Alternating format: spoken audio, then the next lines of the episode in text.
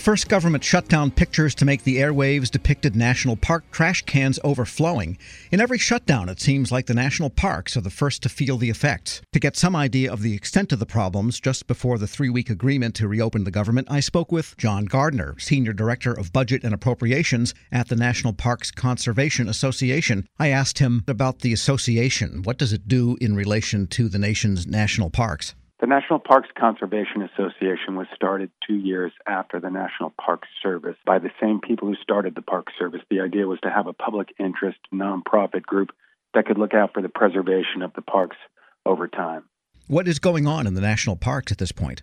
There are so many areas in which this has been damaging due to the nature of shutdowns, but also the approach that this administration has taken to it, which concerns us a great deal.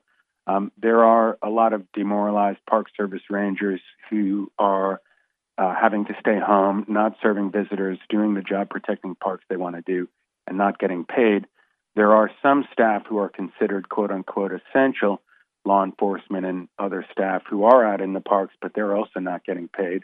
And in some cases, they're seeing the damage that's happening parks due to the administration's approach of doing a kind of partial shutdown situation. On your website, it says that a third of the places of the parks are actually shut down. Uh, totally. Is that more the museum types of locations as opposed to the broad outdoor types of locations? That's right. Mostly uh, smaller historic sites and other sites that are essentially buildings that can be locked. There are a lot of local communities that are really concerned about the impacts that this is having on some local businesses. There are increasingly concerns as well about the long term impacts this could have, both from the damage that we're seeing to park resources as a result of both visitors not having an understanding of the damage that their activities can cause when there's no monitoring and education by happening rangers, as well as in some cases where there are uh, some bad actors who are purposely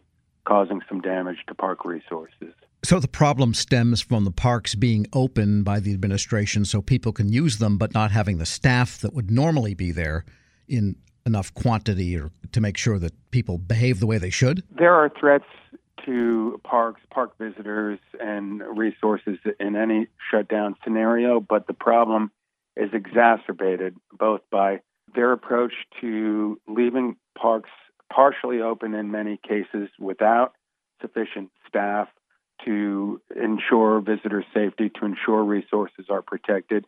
And also adding to the challenge is that um, the fiscal impacts this is having to an already underfunded park service uh, are being exacerbated by not only are they unable to collect fees right now, they've lost over 10 million with that, but also that superintendents who manage parks have been instructed to zero out fee accounts by using those fees to essentially continue this troublesome situation.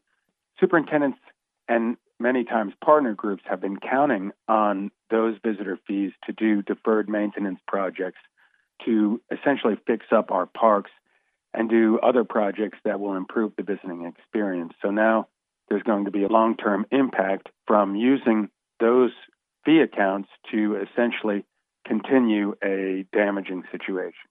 We're speaking with John Gardner, Senior Director of Budget and Appropriations at the National Parks Conservation Association.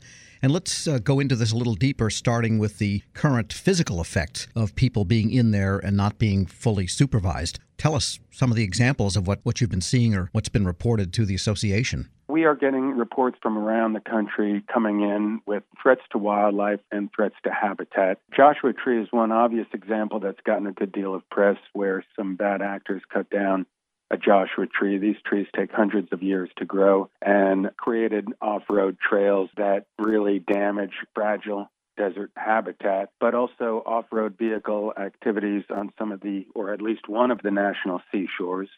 Uh, these are some of the purposeful acts people are, are doing, but they're, you know, as well as uh, some graffiti and threats of vandalism and some some break-ins. But then there is also the the things that visitors are doing that in some cases they don't know any better or they don't have a lot of options. there are closed restrooms, but people still going to visit parks, and so there are problems with human waste, but also trash cans that are overflowing, and that can be a long term threat to wildlife.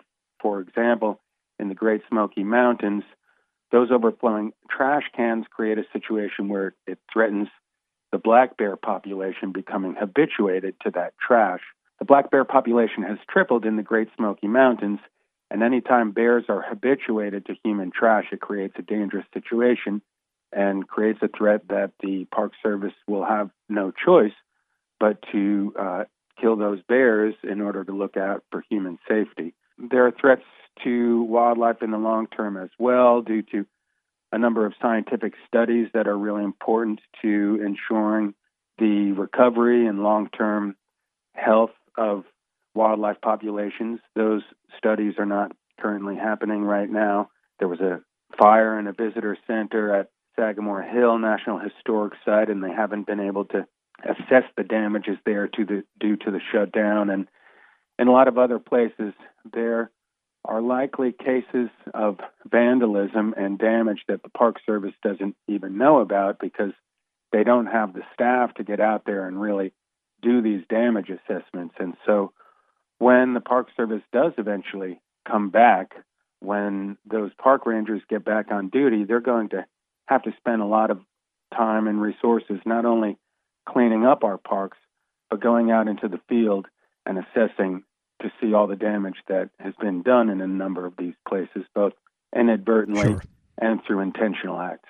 And looking at the fiscal side of it, of course, the fare boxes are not taking in any visitor fees. And you mentioned that those fees have a purpose. And tell us more about that situation financially. There are growing financial impacts to the Park Service, which has already been operating without the resources it needs.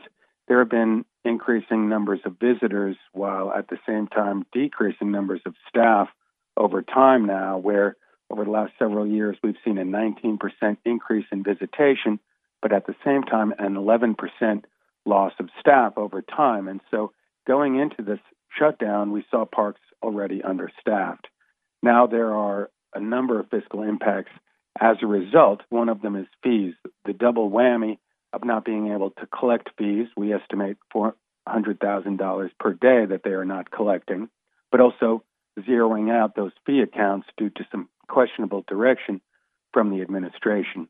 When there you say are, zeroing out the accounts, what does that mean? There are fee dollars that are technically unobligated right now, but are intended to be used by superintendents, sometimes with help from partner groups, to do uh, deferred maintenance projects to repair parks and otherwise ensure a more quality visiting experience. Sometimes superintendents save up that money over years because they don't get enough from fees each year for some of these larger projects. So they have had plans for this money, but because in terms of accounting it may not be officially obligated, essentially they are being pressured to take that uh, money to use it to provide some basic staff to just continue this bare bones operating of parks. And as a result, that money won't be there for some really important projects.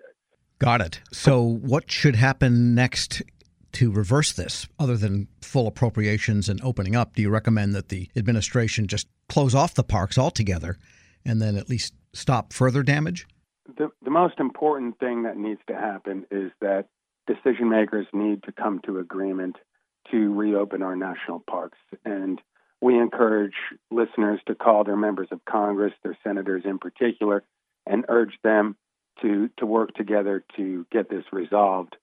Otherwise, unfortunately, over three weeks of discussions, we had to come to the conclusion that what the Park Service is doing is not only irresponsible, but also uh, legally questionable. We made a uh, request of the uh, Office of the Inspector General for the Department of the Interior to investigate some legal concerns and we have been forced to arrive at the position where, until the shutdown ends, we do think for the protection of resources and for the protection for the long term safety of visitors that our parks have to shut down. John Gardner is Senior Director of Budget and Appropriations in Government Affairs at the National Parks Conservation Association. We spoke just before the White House agreed to that three week continuing resolution. We'll post a link to more information and to this interview at federalnewsnetwork.com slash Federal Drive. Subscribe to the Federal Drive at Apple Podcasts or Podcast One. As prices keep creeping up, your entertainment budget doesn't have to take a hit. Live One Plus has all the music you love, ad free for only $3.99 per month. Dive into Live One's massive library of songs, listen to curated playlists, or create your own. Check out exclusive artist hosted stations and do it all for the best price in streaming. Lock in a Live One Plus membership for just $3.99 per month now, and you'll not only beat inflation, you'll get all your favorite music ad free. Check out liveone.com slash best music for details. Cough and cold season is here. Introducing Ricola Max Throat Care, Ricola's most powerful drop yet.